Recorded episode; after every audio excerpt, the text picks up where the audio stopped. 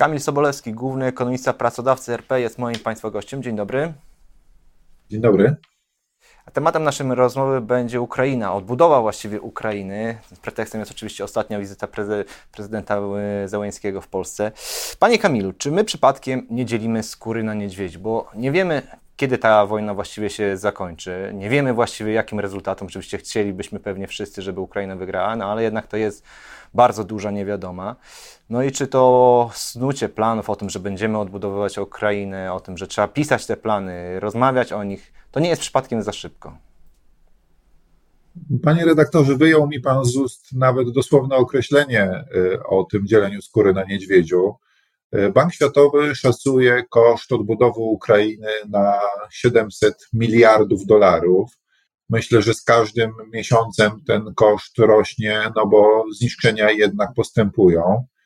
A zatem mówimy o pieniądzach y, pięciokrotnie większych niż dochody polskiego budżetu w skali roku. To są pieniądze, które y, nawet w wielkich gospodarkach stanowiłyby ogromny wydatek. I w związku z tym o takiej prawdziwej, wielkoskalowej odbudowie Ukrainy będziemy mogli mówić dopiero wtedy, kiedy będzie gwarancja, że dzień po odbudowie kolejna rakieta nie obróci w pył tego, co y, zbudowaliśmy chwilę temu. Jednocześnie y, na wielką skalę na Ukrainie trwa odbudowa w tym wąskim zakresie. Ja jestem uczestnikiem prac y, agendy Organizacji Narodów Zjednoczonych, która już w tej chwili rozpoczęła pracę nad odbudową Ukrainy, na przykład nad odbudową Buczy, ale tam mówimy na tą chwilę o kwocie rzędu stu kilkudziesięciu milionów dolarów, czyli to jest e, e, ułamek promila tego, co będzie trzeba zainwestować na e, Ukrainie. ONZ rozpoczął rejestrację takich firm, które są zainteresowane udziałem w odbudowie Ukrainy. Nasi członkowie dostali szczegółowe informacje o tym, jak tam się zarejestrować. I na stronach United Nations są już dostępne postępowania przetargowe, na których y, y, oferenci mogą składać swoje oferty. Z tego, co się dowiedziałem, to United Nations też się kontaktuje z firmami, które mogłyby być dostarczycielem Y, produktów pod kątem tej odbudowy, to na tą chwilę jest na przykład blacha na dachy, które jeżeli są zerwane, to powodują niszczenie budynków. To są okna po to, żeby zamknąć budynki, szczególnie przed okresem zimowym to było istotne. A zatem pierwsze takie zamówienia ze strony agent rządowych już idą, ale one stanowią mniej niż jedną tysięczną tego, co docelowo będzie potrzebne aby ten kraj znowu postawić na nogi. I myślę, że prawdziwa rozmowa o tym, jak to zrobić, żeby się znalazły te wielkie środki, jest dopiero przed nami. Ta rozmowa jest przed nami. Jaką pozycję podczas tych rozmów będą miały, będzie miała Polska, polskie firmy? Oczywiście wszyscy wiemy, jaki jest stosunek Polaków, jak wyglądają obecnie nasze relacje, jak wspieramy Ukrainę, ale na pewno nie będziemy jedyni w kolejce do tego, żeby odbudowywać Ukrainę. Czym my możemy konkurować? Co mamy do zaoferowania? Ja myślę, że taka oczywista odpowiedź, której udziela również choćby e, polski prezydent e, Andrzej Duda, e, to jest geograficzna bliskość, to jest przewaga logistyczna, to jest fakt, że jesteśmy krajem tranzytowym, przez który i tak wjeżdża większość tych, nazwijmy to, objętościowych, gabarytowych czy wielkomasowych produktów, które na Ukrainie są potrzebne. Ja myślę, że to, co y, na takim ogólnym poziomie Ukrainie powinniśmy wspólnie za, y, zaoferować, aby ta odbudowa była naprawdę możliwa, no, to jest pokój. Bo y, odbudować za pieniądze rządów i państw można drogi, koleje, infrastrukturę energetyczną i pewnie szereg innych rzeczy, place w miastach, ale nie przywróci się aktywności gospodarczej, bo bodźcem do tego, aby odbudować kraj, aby w tym kraju były własne źródła finansowania, podatki, e, e, żeby konsumenci w tym kraju śmiało wydawali pieniądze, przyczyniając się do dobrobytu firm, które dzięki temu będą mogły inwestować, no to my potrzebujemy warunków pokoju w tym kraju. W przeciwnym razie Ukraina będzie na zawsze skazana w mniejszym lub większym stopniu na pomoc o charakterze rządowym, humanitarnym.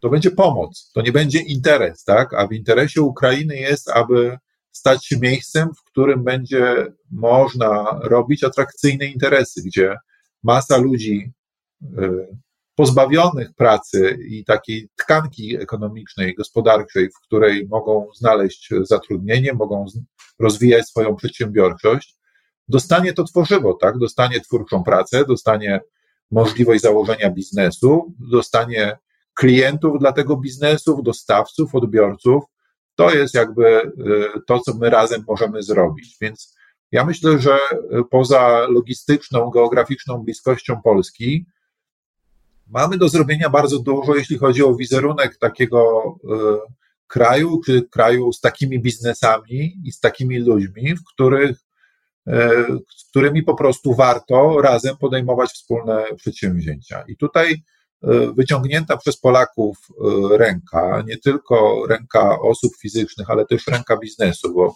przypomnijmy, że tylko inicjatywa zorganizowana pod auspicjami pracodawców RP to była, e, do której się przyłączyły i Corporate Connections, i Lewiatan, i szereg innych organizacji, to było ponad 500 milionów złotych pomocy na pomoc uchodźcom te ponad milion osób z Ukrainy, które dzisiaj przebywa w Polsce, to są tak naprawdę ambasadorzy e, rozwoju biznesowych, ekonomicznych, gospodarczych relacji pomiędzy Polską a Ukrainą. Spójrzmy na to, że na przykład Niemcy mają taki pro, program wymiany studentów, on się nazywa DAD. Jego, tam co roku z Polski jedzie kilkaset osób, a przecież jeżdżą tam osoby z bardzo wielu krajów.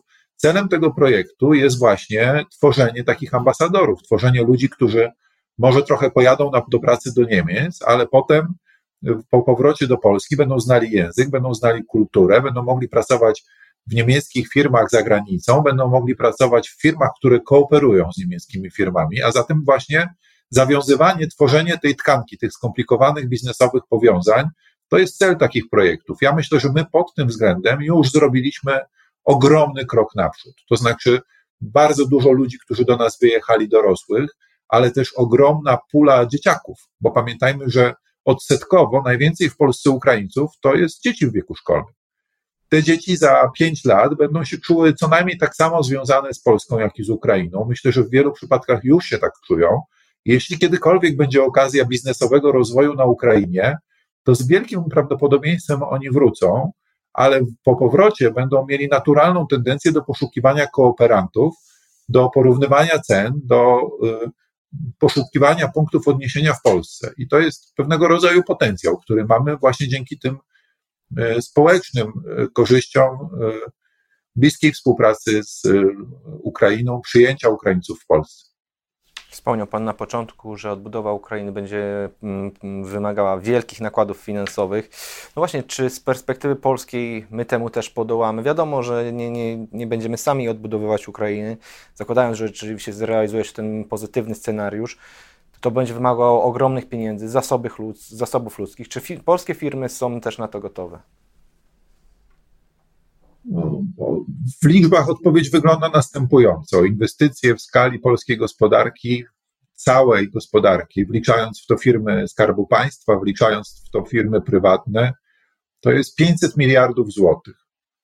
W tych 500 miliardach złotych co najmniej 400 miliardów to są inwestycje odtworzeniowe, czyli jak coś się skończy, skończyło swoją żywotność, to my odbudujemy, odbudowujemy ten majątek aby majątek produkcyjny nie malał.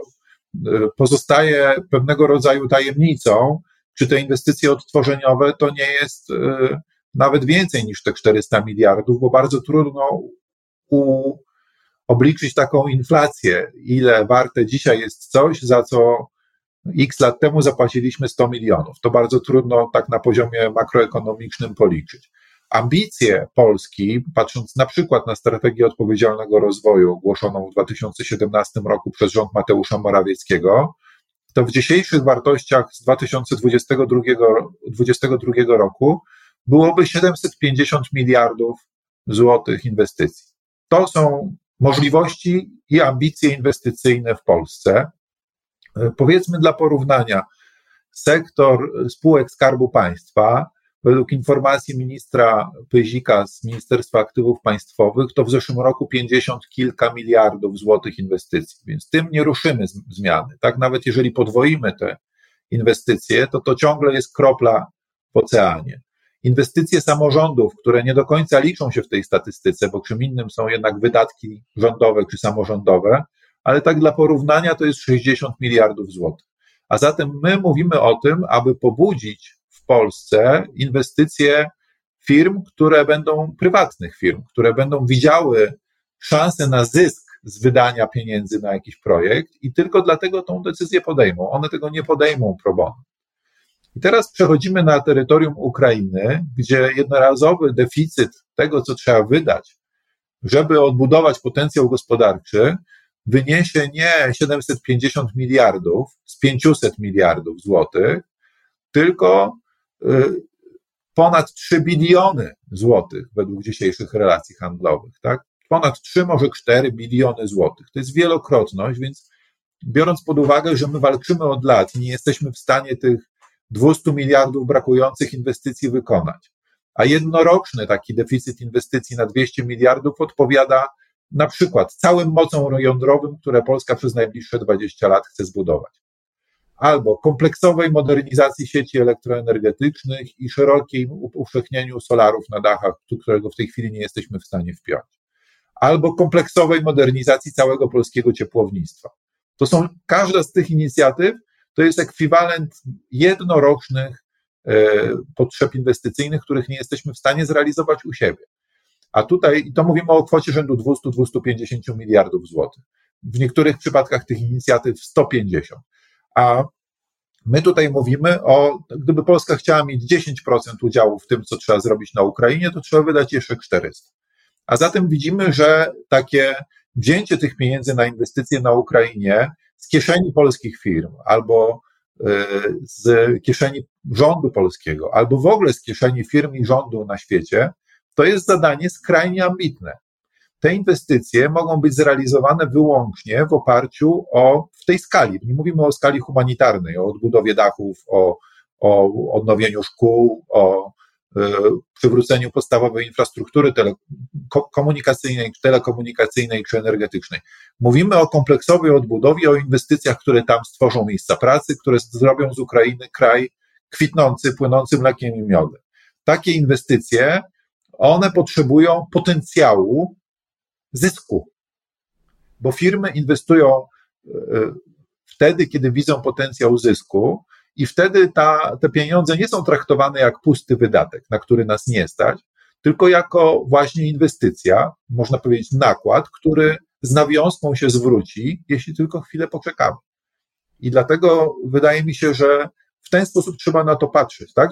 Właściwie zadane pytanie o odbudowę Ukrainy to jest takie, jakie warunki muszą panować, aby firmy uwierzyły, że masowo realizowane tam inwestycje zwrócą się z nawiązką.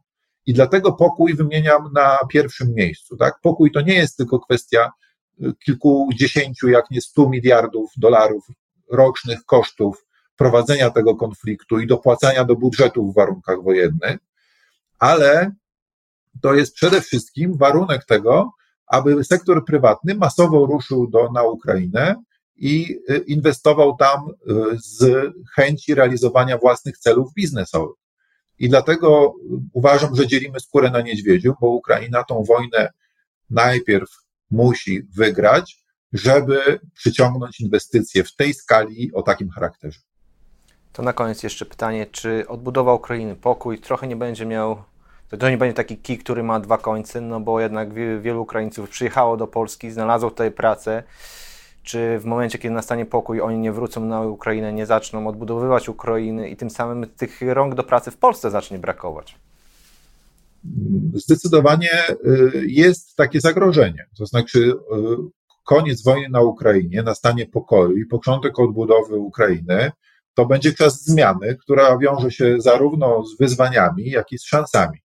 To nie jest tak, że to będą same szanse dla polskich firm. To są również pewnego rodzaju zagrożenia. Słusznie pan redaktor wskazuje na przykład dla rynku pracy. z którego co roku według metodologii unijnej mamy bezrobocie wyraźnie poniżej 3%. Mamy ubytek 150-200 tysięcy Polaków z rynku pracy z powodów demograficznych, więc jak, jak nam jeszcze odpłynie te kilkaset tysięcy Ukraińców, którzy w Polsce pracują, i być może szereg Polaków, którzy będą chcieli również na Ukrainie spróbować szczęścia, to to może być pewnego rodzaju wyzwanie. Tak? Dlatego jest takie ważne, żeby złapać wszystkie szanse, które wiążą się z tą zmianą, żeby podejść do tej zmiany proaktywnie, a nie żeby e, traktować te szanse jako coś takiego, taką mannę z nieba. Tak? To znaczy, nasza korzyść, ekonomiczna korzyść, bo korzyść ludzka, społeczna, polityczna czy geopolityczna z odbudowy Ukrainy jest niezaprzeczalna. Natomiast my możemy się również ekonomicznie bardzo zbudować na tym procesie odbudowy, kiedy on już nastąpi, ale to nie jest rachunek zysków, tylko to jest rachunek zysków i kosztów i chodzi o to, że dopiero wtedy, jak nasze zyski przekroczą koszty, to to będzie korzyść. Tak? Dlatego jest tak ważne, żeby tą szansę złapać, żeby to się nie skończyło na szansach wynikających z logistyki, bliskości geograficznej, kraju tranzytowego i tego, że oni nas lubią, tylko żeby w chwili, kiedy ci Ukraińcy zaczną wszystko budować, to żebyśmy byli faktycznie krajem, który powiedzmy dostarcza benchmarków cenowych. To jest pierwszym punktem odniesienia. Jest oczywiste, że Amerykanie będą na pewno bardzo istotnym beneficjentem tych, tej odbudowy, właśnie ze względu na rolę, którą dzisiaj oni pełnią, ale zadbajmy o to, żeby choćby wsparcie militarne, które Polska dzisiaj przekazuje Ukrainie, faktycznie na końcu skończyło się również no, maksymalizacją tych korzyści. Nie kosztem Ukrainy, tylko dla dobra Ukrainy, ale też dla dobra Polski, a nie do tego, aby Polska w jakimś stopniu, na przykład na rynku pracy, ucierpiała na skutek ponownego odpływu tych osób, które do nas napłynęły. I tym przesłaniem kończymy dzisiejszą rozmowę. Kamil Sobolewski, główny ekonomista pracodawcy RP, był moim Państwa gościem. Bardzo dziękuję za rozmowę. Bardzo dziękuję Panu i Państwu. Do widzenia.